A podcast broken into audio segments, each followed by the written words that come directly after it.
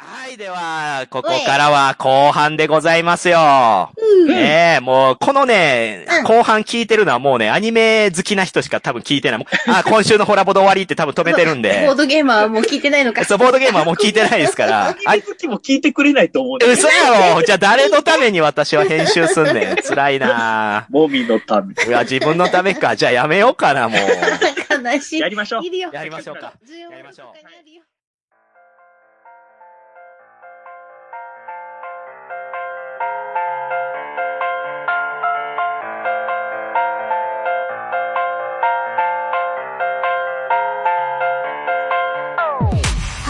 はい、というわけで、ここからはですね、自分だけが見てた昔のアニメについて語ろうでございます。よいしょ。よいしょよいしはい、まあアニメ、アニメですよ。まあ以前ね、第404夜で、自分だけがやってたあの頃のデジタルゲームっていう特集をさせてもらったんですけれども、それがね、結構反響ありまして。ょほうほうほうん。ああ、じゃあ、これね、次はアニメ版でやりたいなと思ったのが、まあ今回に繋がったわけですね。う。なるほど。はい。よって、自分だけ、つまり周りの人全然見てなかったけど、なんか自分だけずっと見てたな、このアニメっていうのを、ちょっと紹介していきたいな と。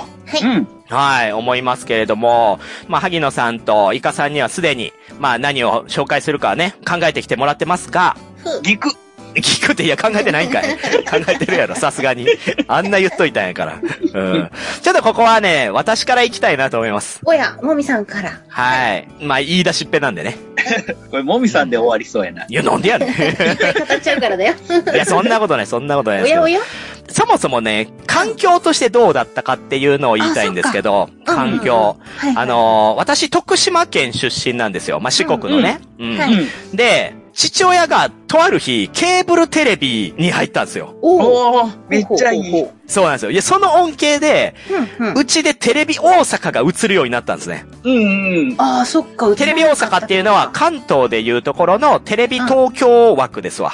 アニメ枠アニメがまあ多いし、マイナーな、まあ、ドラマとか、まあそういったテレビ東京のものと、まあ関西で制作されたものっていうので、まあテレビ大阪っていうのはあるんですけど、それがうちだけで映るようになったんですよ。なるほど。じゃあ、もみさんの周りではそんなにケーブルテレビに入ってらっしゃるご家庭いなかったってことかゼロゼロすごい完全ゼロクラスの中では完全にゼロで、ごいなるでほ、どあとワウワウのね、ノンスクランブルも見れるようになったわけですよおねす。ごいね。うんそれとか、キッズステーションとか。うんうんうん。あもうー、そ れも。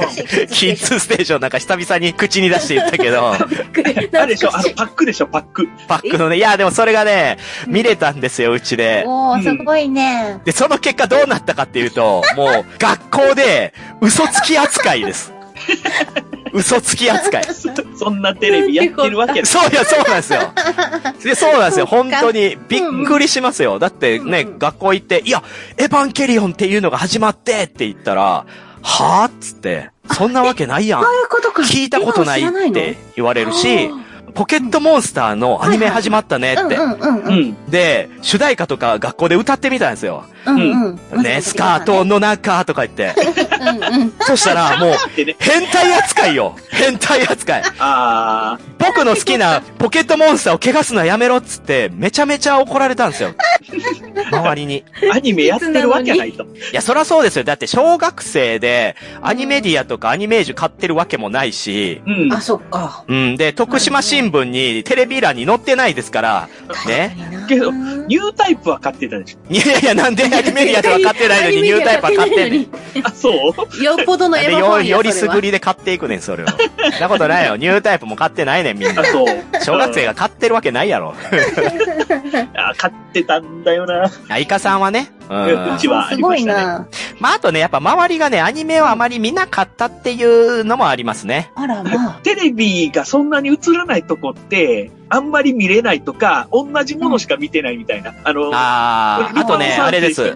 私の世代って J リーグが流行ったんですよ。はやいっ。たあーだって始まったのが小学校のこ時だのも時ん期ね。か。あと、スラムダンクがその後ちょい流行りだったんで、流行ったはい流行っもう、やっぱね、空前のスポーツブームみたいな状態だったから、たまあ、バラエティ番組とかスポーツ番組っていうのはみんな見てるんですけど、うん。けど、やっぱアニメっていうのをね、早々とみんなやっぱ卒業してったんですよね。小5、小6ぐらいになると。あうーん。だから本当にアニメで私と共通の話題でっていうのは、まあいなかったんですよ。あれ、テレビ瀬戸内は映らんかったテレビ瀬戸内、映ってたかもしれないけ ど、私は見てなかったな。あーテレビあるんだ。僕見てたんですよ。どうだったかなただ3テレビは映ってましたね。あ、すい。ごいな。エッチな番組は映ってましたけど。うん。うんううんん。でね、はいそこでね、じゃあいろんなアニメ見たもみが、うん。もう一体何を今回紹介するのかと。はい、楽しみ。ね、いや悩みましたよ、もう本当に。めちゃくちゃ悩んだよね。うんうんセイバーマリオネット J にするか、花の妖精マリーベルにするか、メイズ爆熱時空にするかとかそうね、懐かしいな。もういろんな赤堀悟とかいろんなものが、大う好きわだよーって、う赤堀好きやとはわくるかる。くるくるって回った結果、今回ご紹介するのは、はい。こちらでございます。どどん。お天地無用天地無用だった。爆裂ハンターじゃなかった。あ ー、え、爆裂ハンターもね、いいよね。いよねわかるわ、爆裂ハンター大好きなのも。爆裂もう、林原世代としてはたまらないよね。そうなのわか大好る。きだガーターベルトだけで乳首隠してるのかもこれこたれまらないよね。いや、それはそれとしあての。格好はね、不安定すぎるやろってなる。 そう、5つ連ねみたいな。いやいや、それはそれとしてね。うんは。はい 天地無用、お二人は知ってますか知ってる。アニメ見てたよ。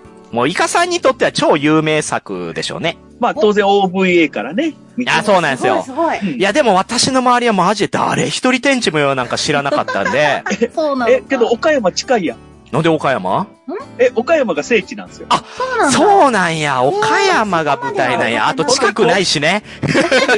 別に近く はないよ。近くからうん香川はまだわかるけど、うん岡山は結構遠いですけそどうね。。はい。うん。まあ、そんな天地無用っていうのは、92年より始まった OVA シリーズ。うん。ほうほう。まあ、そもそも今若い人に OVA って言っても何のことってなるんですけどそ。れなそれ、オリジナルアダルトビデオです。こら こらこら。い違うや、よ。そしたら OAV やろ。 はい。オリジナルビデオアニメーションということですけれども、ねまあ、要は原作なしの完全オリジナル作品としてう、んうビデオ販売のみで展開するっていうのが OVA なんですね。うんん。ん。ほうほううん。で、天地無用もですね、それで始まりまして、これはパイオニアが、うんまそうあ、ですね進めていたものなんですけど、そうですね。ジャンルとしては SF ラブコメものなんですよ。いやーもうこの時代は本当に SF ラブコメ もの、流行ったからなーいっぱいあったんだそれもねいろんなもんやって、もういろんなものあったねーいやーねそうですね。で、なんとですね、うん私、調べて今知ったんですけおど、うおう。天地無用って、未だに実は展開されてるんですよ。やってます。は確いか。そうだよね。うん第5期が2021年にうんうん。 OVA 展開されてるんですよね。やりましたすごいね。うん。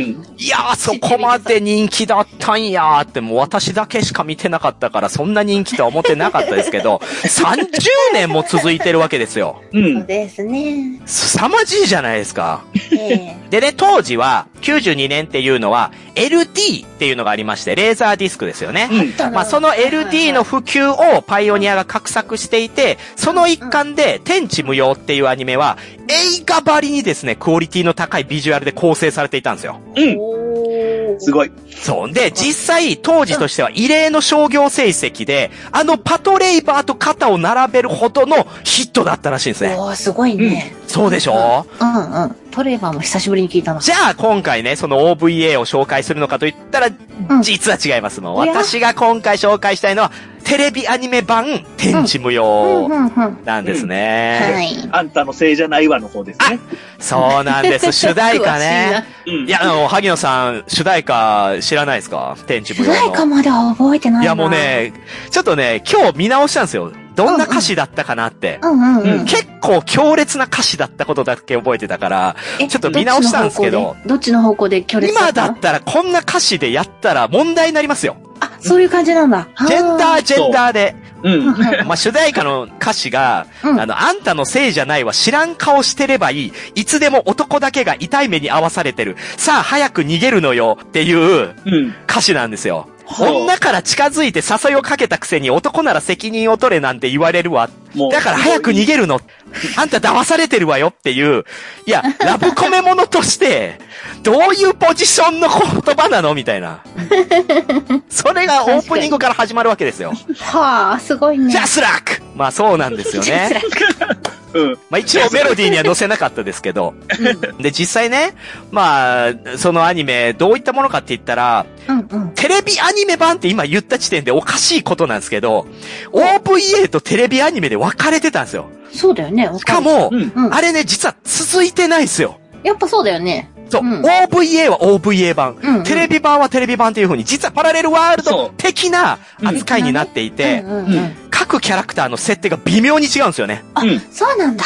名前とか。名前がそのバックボーンとか知ってたけど。うんうん。で、まあテレビアニメ版の天地無用。で、あと新天地無用。はいはい。そして魔法少女プリティサミーっていうのを私は。懐かしいプリティサミーね、ついでに見てたけど、あんま面白くなかったけ ど、またあだただね。可愛いっていうありね。まして。あったね。で、お話としては、ごく普通の学生だった主人公、まさき天智くんが、祖父から立ち入りを禁じられていた、祠へ忍び込み封印を解いたばかりに、鬼として封印されていた宇宙海賊良子っていう女の子を呼び覚ましてしまうと。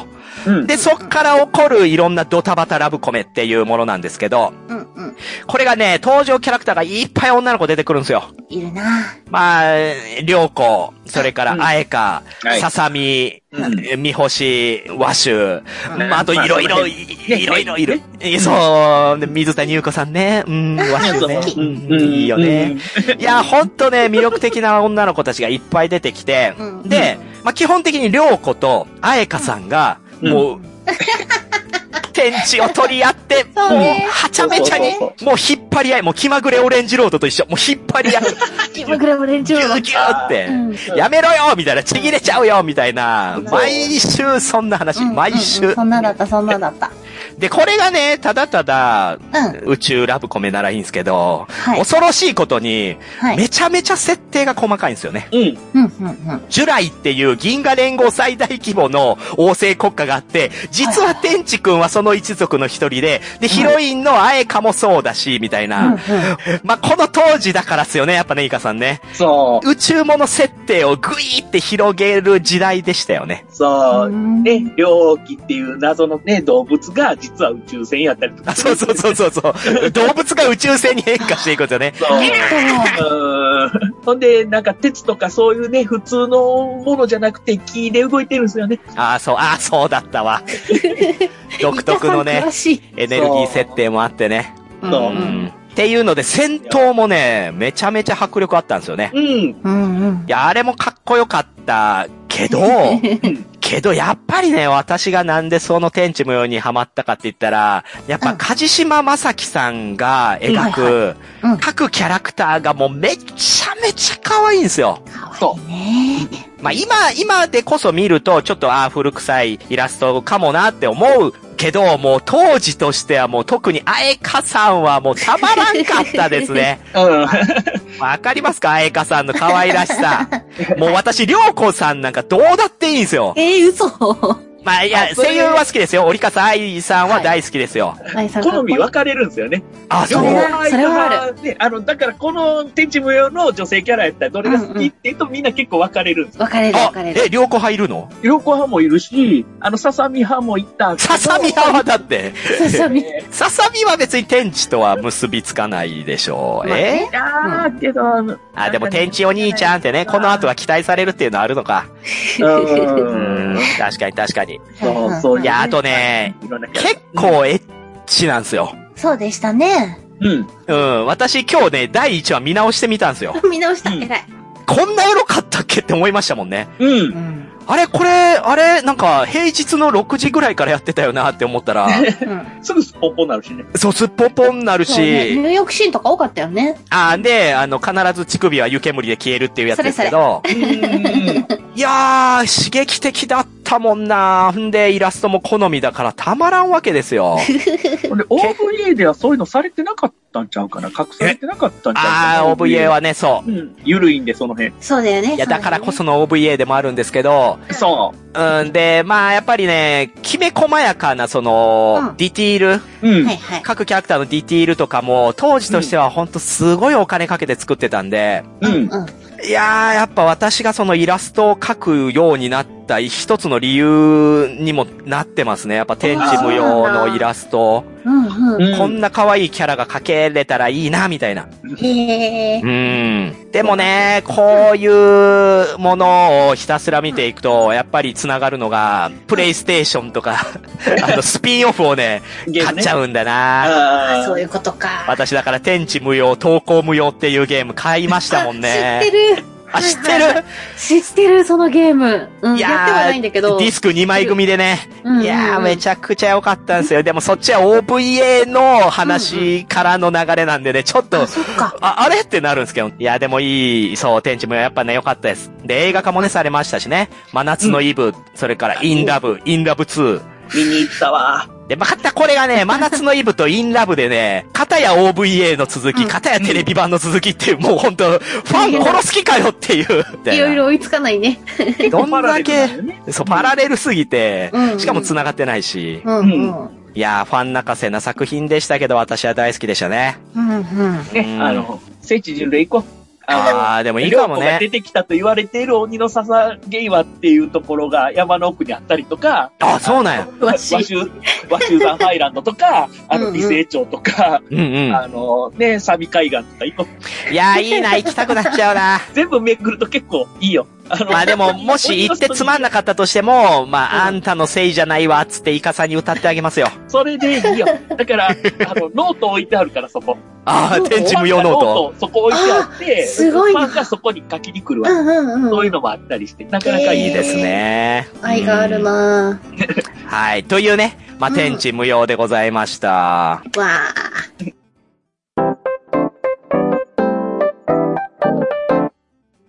じゃあ、どんどん行きましょう。確か続いて、はい。じゃあ、どちらが行きますかぁ。はい。 え萩野が行くよ。お、じゃあ、任せこたこは萩野さん。はい。はいじゃあ萩野さんが、昔自分だけが見てたアニメは何ですかはい。ベルサイユのバラです。えの嘘ただ萩野さん、 い生くまれつてだないよんだよ。あれね、アニメが放送されてたのが、うん。 1979年なので。お、ガンダムと一緒やん。いやいや、初代ガンダムと一緒やん。そう、あのね、私が、実家に帰った時に、それこそ二十歳ぐらいの時なんだけど、もみさんじゃないんだけど、おかんがいつの間にかケーブルテレビを契約してて、 うん。ワウワウが映ってたのよ。あーわーわーがね。んそうんで、ベルサイユのパラの一挙放送があったの。おうんそれをー。私はテレビにかじりつくじゃない。え、なんでかじり、か、あー、そっかそっか。もともと好きだったから、あ、そう、なんとなく、その作品は知ってたんじゃだあけそど。こで、そこでちゃんと見たんだ。そうなあの。アちニゃメはんと存は在見したてこないとと。そううんそうう、んアニメが存在してたのは知ってたけど、あれって特にそんなに再放送とかがあったような印象も私もなくって、うっすらなんか、うん本当に幼い頃に見たような遠い記憶はあるんだけど、うんなんか全然ちゃんとは見たことがなくって、うん。で、アニメを見て、お疲れ様かっこいいはぁってなって。えうんオスカル、オスカル、ちょっと検索しよう。オスカルはい、オどスんカル・フランソワ・ド・ジャルジェという方なんですけれども、受験です。はあのー、はいえ、受験、それはアンドレのセリフだ。あ、怒られオーた。プニングのね、一番最後に、ジュテーム・オスカルってね、アンドレが言うんですよ。かっこいい。金髪の方ですね。そうです、そうです。てか、ほとんどの人が金髪の方なんですね。 まあまあまあまあ、フランスほのとん話どだがから金え髪おなんもろでいす。な。ええええ、その茶色い髪の人がアンドレですよ。はい。あー、唯一の茶髪。はあ、はあ彼はあ、は、あの、庶民なんですよ。庶民というか、ジャルジェ家に仕えている家臣、オスカルの側近みたいな彼なんですけど、ほまあ、ジャルジェ家はね、お父さんがこの絵兵で、うんフランス王家に仕えてるんだけど、で、あの、自分の息子ができたらこの兵に育てるんだってやってるんだけど、生まれてくるのがみんな女なの。でう。、あー、はいはいはでい。今度こそ男が生まれるぞってなったのに、女の子が生まれてきて、うん。お父さんがすごいショックを受けるんだけど、うん。私はこの子を男として育てるって言って、オスカルって名付けて、なるで、ほどこの衛ね。兵として育ってって、そうう、んうん。マリー・アントワネットがフランスに嫁いできた時に、この衛兵としてそばに仕えて、ずっとそのね、女性なのにみたいな感じで、いろいろ話が展開していくんですけど、うんうんうん。まあね、そのオスカルが女だからっていうところで、いろいろね、悩むこともあったり、で、ここでね、突然恋がなんかがね、あったりしてね、あ、素敵お疲れ様ってなるんです。え、恋愛ものなのこれは。そうなの。実はちょっとね、恋愛要素も出え、てでくるもんすよ同性愛になるってこと違う。違うえっと、フェルゼンっていう方が、マリー・アントワネットのところに来るんだけど、うんうん。で、そこで、フェルゼンの優しい感じと物腰に、ちょっと恋心を描くんだけど、でも自分は男としてこの兵でいるから、フェルゼンに恋なんかできない。なるほどね。。相手が男性で、でも自分も男性として育ってみんなにもそう見せてる以上、好そうそうそう。きであることを見せれないっていうことね。そうそうそうそあー、なるほど。う。でも、たあーだ一回だけ、うん。舞踏会にオスカルがうんドレスを着てお出かけするんですよ。うんうん。で、ダルジェケのバーヤがね、ずっとオスカルのために何着も何着も気もしないドレスを作ってたんだけど、こんなオスカル様にドレスを着ていただける日が来るなんてみたいにバーヤが言いながら、うオんスカルを送り出すんだけど、うん。で、そこの舞踏会でフェルゼンと会って踊るのよ。 へー。でも、オスカルは自分だってもちろん言えないから、なんか顔を近づけて君はって言われた時にバッて何も言わずにフェルゼンから離れて、おうで、そこの舞踏会会場から出て行って、フェルゼンが私を抱いて、私と一緒に踊ってくれた、もうそれだけで十分だって言って泣くのオスカルが、かっこいい ちょもうね、これ、ポッドキャストだからわからないでしょうけど、めちゃくちゃ萩野さん今、ボディーランゲージで、もう、ジェスチャーしまくりでやってくれてますよ。本当に泣きそうな感じだし。好きなん私やの愛ろがな。重い。いや、これがね、やっぱ萩野さんといえばベルバラと言われていまして、いやいや、言われてはないけど。なんか資格かなんか持ってるんですよね。あ、そうなの。ベルサイユのバラ検定っていうのがあったんですよ。ベルサイユのバラの30周年記念かなの時にあって、ほ何それ楽しい、絶対取ろうと思って。でも、資格取るにあたって、ちゃんとフランス史も勉強しなきゃいけなかったの。う。うわベルバラの内容だけじゃなくって、フランス革命がどういう経緯で起こってとか、ーうそん。ういうのもちゃんと勉強して、取りに行って、ただ、私が取りに行った時が、2級と3級の試験しかなかったの。うんうん。で、まあもちろんどっちも併願して、どっちも取ったんだけど、で、その後、どうやら、1級の試験があったらしいんですよ。私の知らぬ間に。それでほ私は1級の試験をね、取り損ねての、本当にそれだけが悔やまれる。う。えー、でもこれはだから公認のあそうそうそうそう。ファンということで。池田理代子さんが、ちゃんと問題集作られて、ベル左右のバラの知識を持った人ですよ世の中に何人いるんですかその資格を持ったという か。あ、でもね、会場がそんなに大きくなかったから、会場があって、そう、ガチなんやな、 すっげえ。だからそこまでの人数ではなかったはず。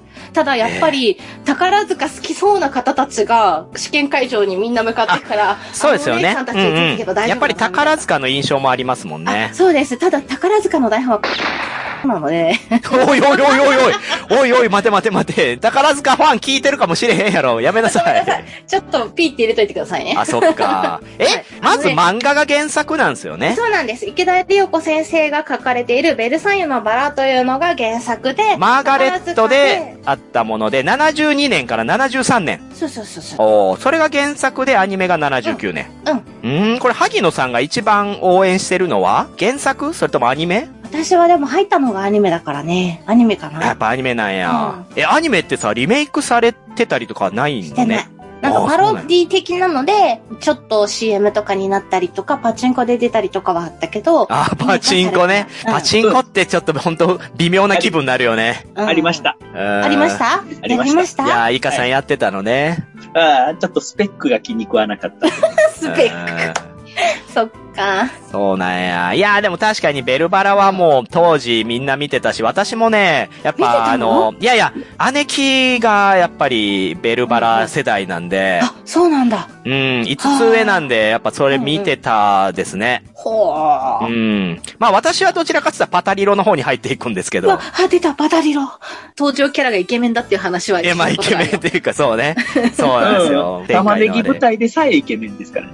うんだからまあそういう時代ですよね。こう、美男子美女っていうのを描く作品っていうのはやっぱり少女用コミックでもね、うんううん。ん、結構多かったし流行りでしたから、もうベルバラなんかその代表格ですよ。やっぱりねう、ん単美という一ジャンルがね、あります。ああ、そうですね。うんで、やっぱ主題歌もね、よく聞きますもんね。ね、あの主題歌いいよね。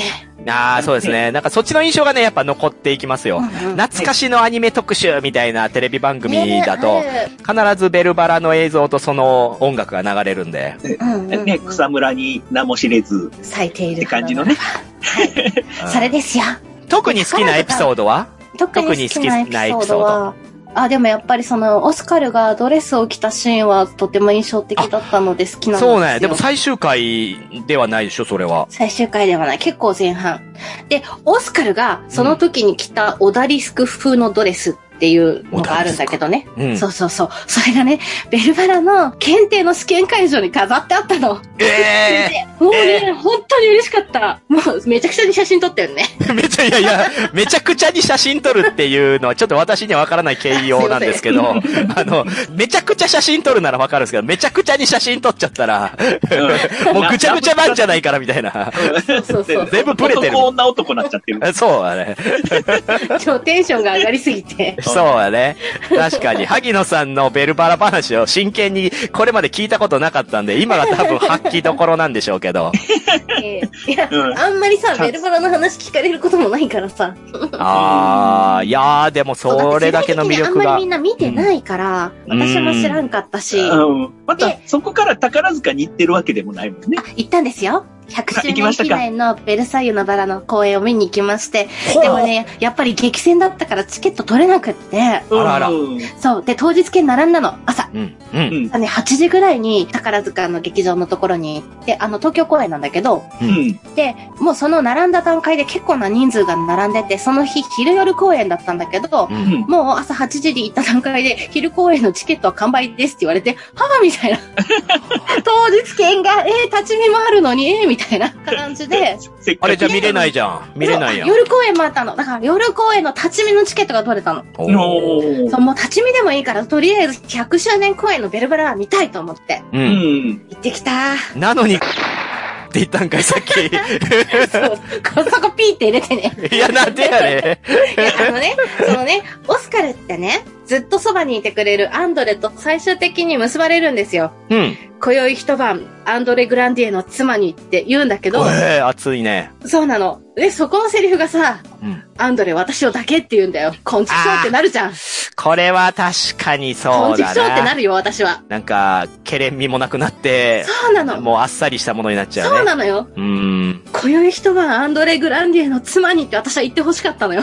まあなんでしょうね。わかりやすく、まあ舞台だしわかりやすくしたんでしょうね。そう完結させるために。舞台化されて、あんまり台本を大きく変えてらっしゃらないんだと思うんです。うん。うん。結構な昔からベルサイユのバラって何度も再演されてるから、おー私確かね、2000年のベルサイユのバラも偶然 NHK の放送かなんかで見てて、うん。ベルバラってオスカル編とかマリー・アントワネット・フェルゼン編とかね、いろいろあるんです。へえ。主人公がオスカルのやつと、マリー・アントワネットがメインのやつとあって、うん。やっぱり、その、マリー・アントワネットのやつだと、最後の処刑のところまで話がいって、そのマリー・アントワネットの生涯的なところで、オスカルが別に主役ではなくてね、うんうん。その王様とじゅルイ16世と結婚してるんだけど、それってまあ、やっぱりいわゆる政略結婚だったから、本当はフェルゼンに一目惚れしちゃって、フェルゼンと道ならぬ恋に行きたかったな、みたいなところとかも描かれるんだけど、うんうん。私のおすすめはオスカル・アンドレ編です。なんか話変わっとるやん。宝塚の、宝塚の話聞いてたのに、気がついたらなんか自分の推しの話になってる。これがオタクってやつか。あ、怖いな、オタクって。純粋ベルバラの人なん。ただのイカレポンチだったな。だかまあら、ね、アニメ好きとか、宝塚好きとか、そういうのじゃなく、ベルバラ好きなんです。イエスあー、なるほどね。もうベルサイユのバラというものが好き。うん。じゃあちょっとこれは、萩野さんが転生してベルバラの世界に行く作品を誰かに作ってもらいましょう。やって誰なるやろやねっ。て。でも私のこの声だとオスカルはきっと難しいんだ。頑張って低い声出してもちょっとオスカル様にはね。 なんでその声そのままで行こうと 思って。いやまあ声優やからね。訂正すればいいのか。あまあ声が発せられるキャラならいいけどね。もしかしたら転生したら大丈うん夫。木とか草になるかもしれないしね。うんちょっともうちょっとさ、うん石垣もとうかちょねっ。と何石かしよう垣。はい、なるほど。まあ、萩野さんの愛が伝わってきましたわ。うすいん。ません、しっちゃかめっちゃかにして。まあ、おそらく、ベルバラファンがこの番組を今聞いてる可能性はほぼゼロに近い。ほぼな大丈夫だから大丈夫。わからない。ただ、あの、一言言わせて、100周年のベルサイユのバラは、突然、ゴールドセイント出てくるから気をつけて。どういうことやねん。でしょどういうことやねんってなるでしょゴールドセイントがセイントセイヤやんあ。のそうなの、そうなの。セイントセイヤが出てくるからね。あごめんな、これは言い方が悪いな。あの、言い方が悪い。そう、作中の中にね、オスカルが肖像画を描いてもらうっていうのがあるんだけど、これ話終わんねえな、これ。いいよ、もうゴールドセイントの話はもう。大 丈夫です。うんまた今度の機会にエクスキューションされました、十分。はすいい。ません。ありがとうございましたあり。がとうございました。はい、ということで、じゃあ、イカさん行きましょうイカさん。最後ですよ、イカさん。なんだろう、大イカ丈さ夫ん。かな俺、どっち行こうどっち行こうかどなっちなんだろう。エロい方と可愛い方どっち行こうかないやいやいやいやいや。いいですよ、もうイカさんが、悔いのない方で。それだ。じゃあ、やっぱり僕はね、クリーミーマミを推したいですパね、クリーミーマミ か。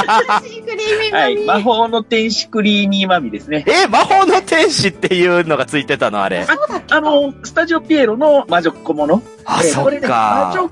子っていうのは使えなくなってたかな、もうこの頃には。だからあ、そうですね。魔魔法女のっ子っていう言葉は何々もう禁止でしたからね。そう差別用語ですから。全部スタジオピエロの魔法少女シリーズの第1弾としてね、うんはういん。はいはい。第2弾がペルシャで、うわぁ。えーマジカルエミ、パステルエミ、ファンシーララとなるんですけど、うんうんああ、確かはにい。はいはうい。ん。けど、この手前に、あの、ミッキーモモがあるんですよ。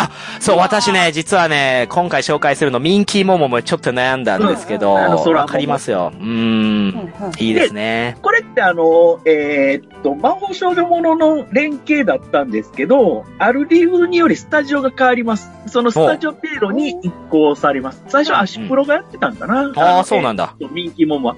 けど、スタジオピエロになった第一弾ということで、クリーミーマンと。だから、一応、ミンキーモモが手前にあると思っていただいてもいいんですけど、うんうん。はいでですね、どういう話かというと、その、よくわからん動物を女の子が助けて、その動物は 魔法少女にできるよって、1年限定で魔法少女にしてあげるよって言って、魔法少女になると一年。で、うん契約とか等は一切ないです。そう ね。う停ん、止できるだけで、なんかよくわからん命取られたりとか あ、ないのね、そういう、とても平和心が砕け散ることもないのね。ないですねう。ん。あまあの、ちょっとなったりしすなっいんだごい青春活劇としての心が若干壊れるみたいな、そういうのはあるんですけど、だから結局、なんていうんですかね、恋愛ものに至る手前の、うんその、小学生とか中学生とかのその、なんていうんですか、青春ものみたいな感覚で思っていただいたらいいんですけど、まあ、変身できて、それでアイドルになれると。芸能界、無理やり入れられちゃうんですね。うんで、あの、変身後のマミーの状態、その、えっと、その少女はユウっていう子なんですけど、その子が変身するとクリーミーマミーになれると。うんでえー、10歳の女の子とそのクリーミーマミー、16、7歳ぐらいの設定かな、うんのアイドルとの葛藤みたいうんうな、んその変身したらアイドルになってみたいなの葛藤があったり、えー、幼馴染のトシオっていうね、三島優さんがね、うんうんが声がいい感じなんですけど、そその男の子との関係もまたいろいろあるんですけど、まあ基本的に小学生なんで、そんうんな恋愛ものに手前未満みたいな状態の話で、ふわふわってするんですよ。で、基本的にはツークールやったんですけど、延長というか人気があまりにもあったんで、おーほう。あの、えー半年もう一回、その、えー延長かかって4クールやったんですよええー、すごい。だから1年やりまして、うんうん。 1年やったんですが、後半はもうなんかすごい日常というか、そうね。うちの揺れ動きみたいなのをもう少しフューチャーして書いたみたいなええ感じの、なんていうんですかね、しっかりアイドルものというか、そういうのの魔法少女ものとしては、あ、そうですよね。うん、こういうのってたびたび流行りますよね。うん。スタジオピエロはそういうのを描きますよね。ミンキーモモになるとアイドルとかそういうのよりかは結構、なんか悪者倒すみたいな感覚かな。ああ、まあそうですね。やっぱ魔女っ子として敵と戦うとかっていうのはあるし、やっぱクリーミーマミ以降で言うと、そのうんまあセーラームーンとかああいうところに入ると、やっぱり敵を倒すことになるんですけど、やっぱクリーミーマミは、あの、アイドルになりたいっていう、まあ、花のね、82年組っていうのがありまして、まあ、82年、83年って、本当に今の、そのアイドルブームなんか比じゃないぐらい、どちゃくそ日本国内はもうアイドル慢性すごいな、時代。うんうん。ですよね。で、やっだからぱ、女の子たちはなりたい存在っていう代表格だったわけですよ、アイドルは。だから本当少女漫画の憧れ系のね、うん。漫画だったりしたんですけど、その、まあ、クリミマミの髪型も、うん。もう、あの時代なんでもっさりしてますよね。そうだね。まあ、やっぱ、聖子ちゃん寄りな。うん、寄ってた。パーマかかって、なんか薄紫みたいな感じの。ね。えー、でもめちゃくちゃ可愛いよな。私ね、例に漏れずね、あれなんですよ。トリコロールタイプのキャラクター、めちゃくちゃいいように見えちゃうタイプなんで、もう、ポリやっぱコロクールリーミーマミってね、最高に赤、青、白、黄色が使われてるんですよね。もうたまらないんですよ。もうだからアイドルになった方より私、え通常時の方が可愛くてたまらない。そうなんやっぱりピエロの色使いっていうかね、んんああ、わかる。だからスタジオピエロのこの、なんていうんですかね、魔法少女の時代、うん。これがね、夕方5時ぐらいにやってたんですよ。はあそうっすね。ううん。ーん、はあそのいい時間帯、その子供がうんうん。家から帰って、ふーってなった時うんのうやっん。てるアニメっていう、ちょうどいい時間帯。だってね、ガンダムも5時とかでしたもんね。あ、そうですね。ガンダムは5時のアニメでしたねそ。うそうそうそうそう。そうなん5や時っていうところのアニメ枠は戻すべきなんですよ。いや、もう、いや、どうかな。今はもうみんな塾とか通うのが普通だからもあといつで誰も見ないよ見れるしね YouTube とかいつでも見れるし、そうななんか、決まった時間に決まったものやってるって、すげえ、こう、老害な意見からすると、いいなと思うんですけど、う、あ、まあまあ確かにわかりますよ。うん。あとね、大田孝子さんの声優が、もう、ああ、いいですね。完璧っす。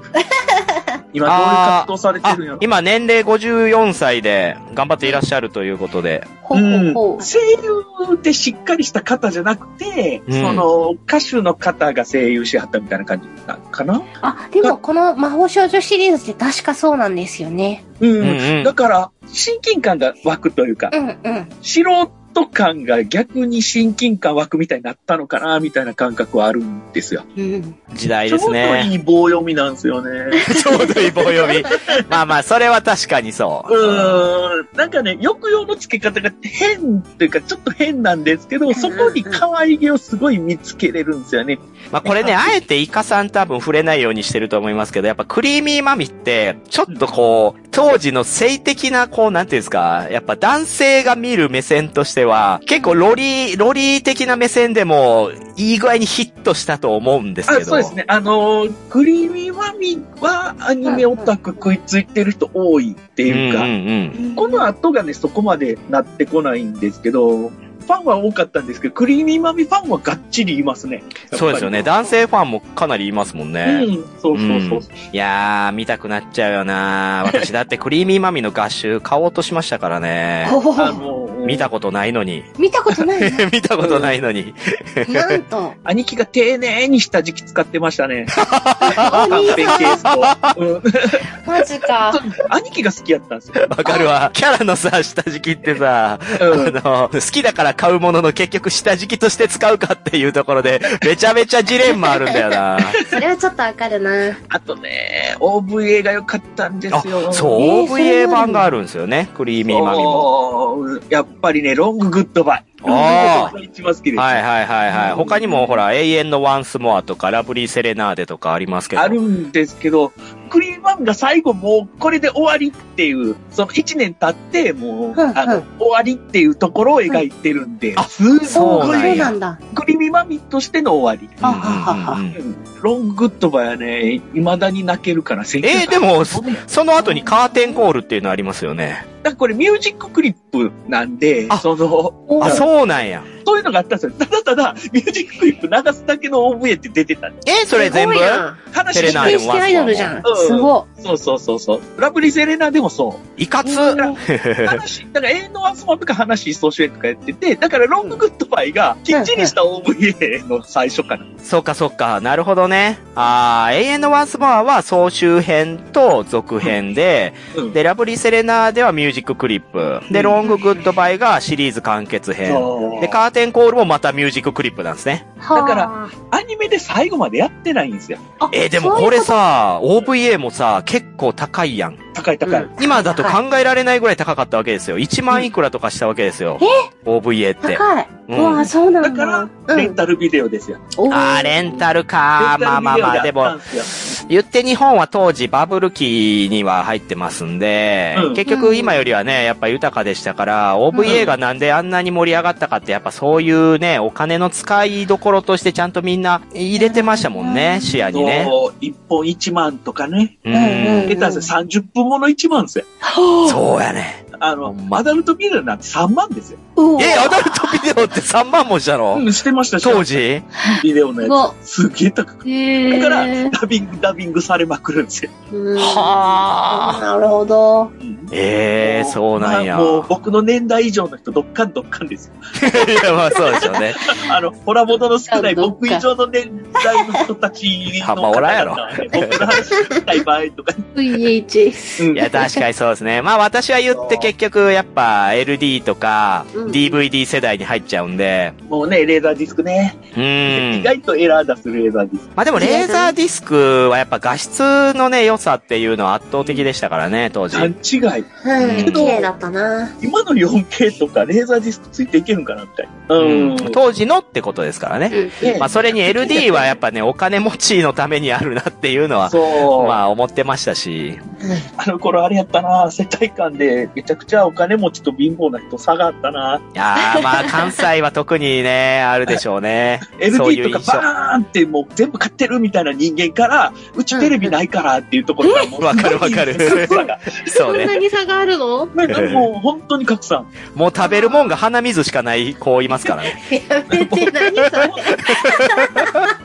本当にバブル期ひどかったんいですよや、本当にそう。格差。うんいや、でもそういう時代に、 テレビアニメっていうのは、等しく平等にみんなに夢を与える存在として、最高のコンテンツだったんですよ。うん。うん。ねえ。で、表現もね、まあ今みたいな規制もないですから、そういった意味での、クリーミーマミーがある裏でね、北斗の剣がありみたいな、も う、北斗の拳。最高だったよねえなク。リーミーマミとクリームレモンほぼ一緒ですよ、もう。大体クリームレモンはまた別だ ろ。俺を一緒にするなよ。いや、悩んでたんですよ。今日はクリームレモンの。 クリームレモンも考えてたやん。悩んでたんです私よ。知らないクリームレモンって何それ完全にエロじゃないかよ。あ、そうなのガッチガチの18禁アニメ。それ知らんアわホやな動き滑らか。全部セルガの動きが滑らか。けや。へえ、すごいね。いや、もう一個の方もエロアニメ紹介しようと思ったんですけど、ちょっとやめとこう。まあ、ちょっと萩野友香がいる以上は、 なんでそや。う別に大丈夫やで。多い分やい知らや、んけど。いやいやいや、ベルサイユの後にエロ紹介されたらもう、 緩急ありすぎるやろ。確かにいな。や、メゾフォルテ紹介しようと思って。いやいや、もうどんだけマイナーなとこぶち込むねん。やめてくれ よ。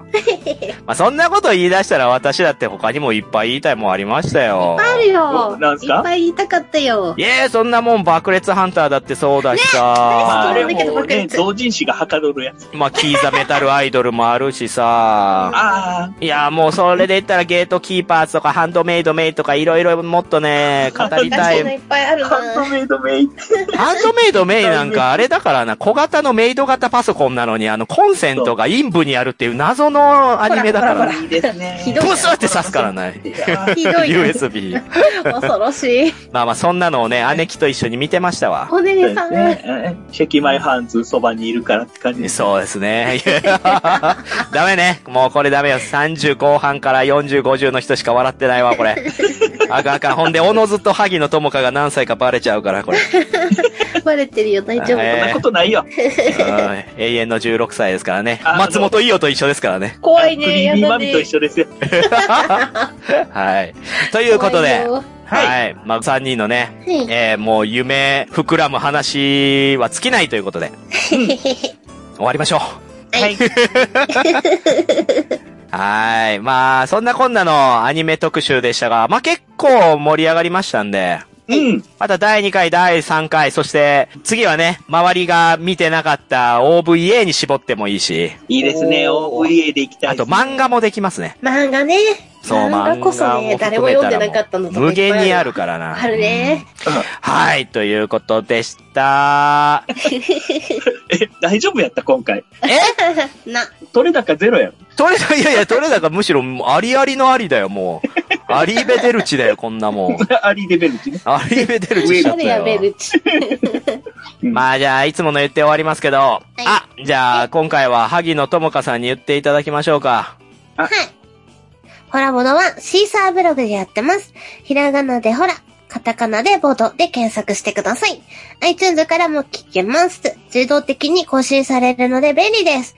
Twitter アカウントは、アットマーク、h-o-r-a-b-o-d-o ホラボドご意見、ご感想は、ハッシュタグ、ホラボドを使うか、ブログやツイッターのメッセージをご利用ください。はい、ありがとうござい ます。